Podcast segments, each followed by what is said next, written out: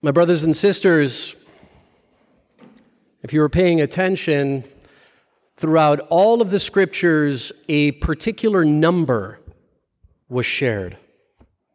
I'd ask you to call out, but we're in church, so we won't. But picture that number that you heard repeated in a number of the scriptures. The number seven. It was in the first reading, it was in the second reading, repeated number of times.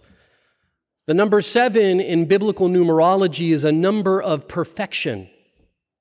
It's the number of completeness. We see it in a variety of different places. In fact, ironically, in the Old Testament, the number seven is mentioned specifically 77 times. The creation story was seven days. The rainbow that God made in the creation had seven colors. Jesus is the 77th in the line of genealogy in the gospel that we just heard in Luke's gospel. Mary experienced seven joys and seven sorrows. The church has seven sacraments. There's seven gifts of the Holy Spirit. There's seven deadly sins. There's even seven specific petitions in the Our Father prayer. And not to be outdone, because God is a God of extravagance, you heard Father at the beginning of Mass say that there are how many priests here tonight? Seven priests here tonight. And that was not expected, believe me, not one of the notes in my homily. The number seven tells us something about God Himself. It's a number, as I mentioned, of completeness, of fullness. And that's what the psalm talked about. When your glory appears, my joy will be full. So it tells us a lot. And it's interesting how it's utilized in the scriptures today. This number seven and the scriptures today point to us to the idea of resurrection. The idea of resurrection. Because that resurrection is sort of the fruit of the completeness, of the fulfillment, of the wholeness of God. And that wholeness and that completeness and that perfection is something that God wants for each and every one of us. Resurrection, in a way, is the attainment of the fullness of that which you love. It's the attainment of the fullness of that which you love. Now, that can be a dangerous idea or concept when we consider the fact that the scriptures speak to us about the resurrection coming to all people. St. John talks about in his gospel that there will be everyone will be resurrected, some to the resurrection of life and others to the resurrection of judgment. But nevertheless, resurrection is something that is in every one of our futures. The question is where and how and what will be our resurrection experience? What will represent the fullness of the attainment of what we love? Will that be a vision of resurrection to life or a vision of resurrection to judgment? And I think Father was right. The scriptures also talk to us about the importance of defending our faith and of making a choice. Because, my brothers and sisters, all of us will live forever. That's what our faith teaches. We will all experience eternity. Every one of us who is an original idea of God will experience reality just as you are. You will always be you. How will we experience that resurrection? Well, the readings today give us a very stark contrast of how we can experience that resurrection. These two stories, the first reading, the seven sons, these Maccabean sons, the martyrs of that time, that early temple period that Father talked about, they're ready to die, they're ready to lose body parts and be tortured and lose everything rather than contravene the law of God. And here the Maccabees were basically set upon by the dominant people of that age. They were essentially servants to them. They were poor. They had very little.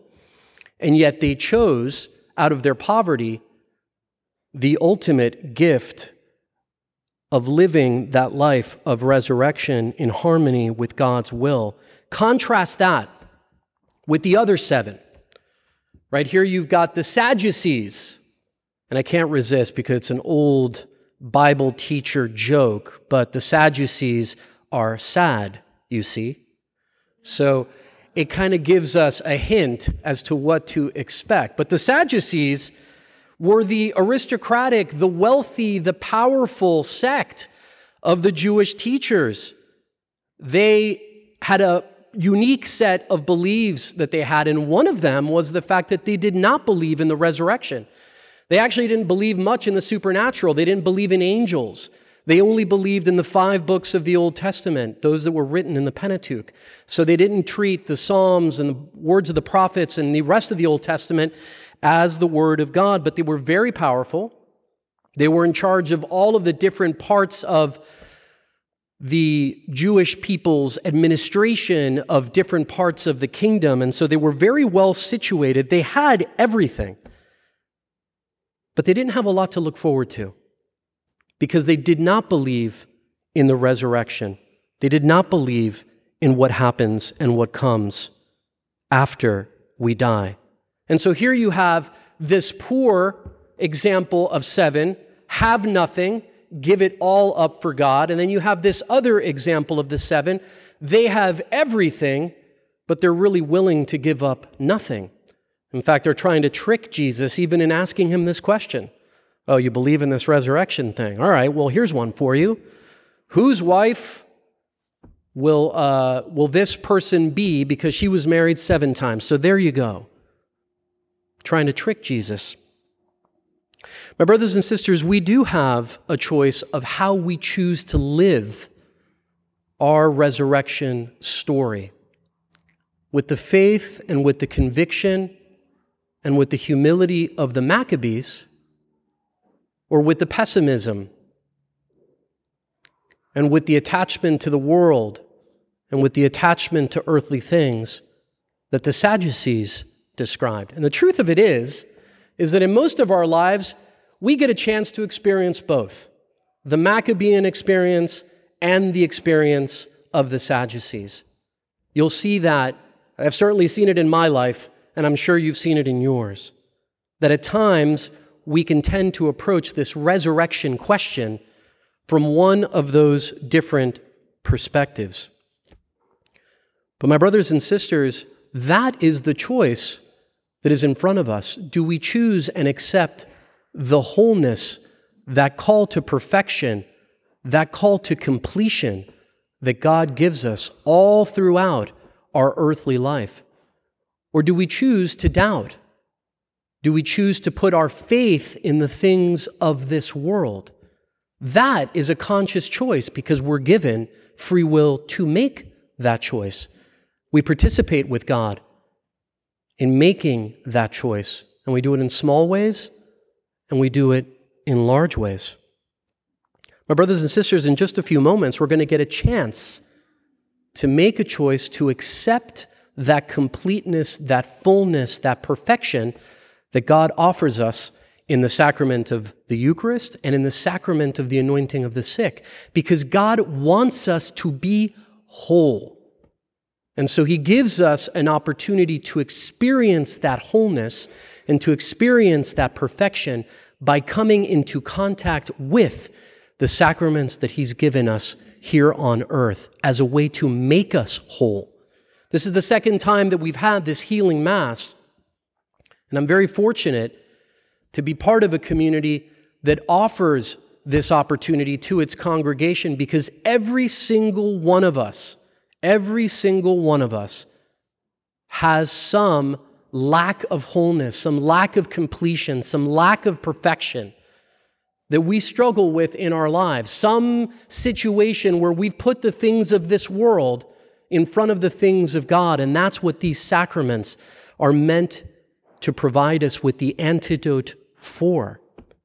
How many of us have picked that worldly thing and put it first in priority over the things of God. How many of us just simply worry? I do. I struggle with worry all the time. How's this going to happen? How am I going to pay my bills? How is this going to happen at work? All the time. My brothers and sisters, we are called to a faith in God like the Maccabeans, to a faith in God that knows the love that the Father has for his children, and each one of you is a child of God. And God wants perfection and wholeness and completion and healing for each and every one of you. So, as we experience these beautiful sacraments, my brothers and sisters, let us give thanks. Let us be in a spirit of gratitude for the great opportunity for wholeness and completion and perfection that God allows us to strive for here on earth.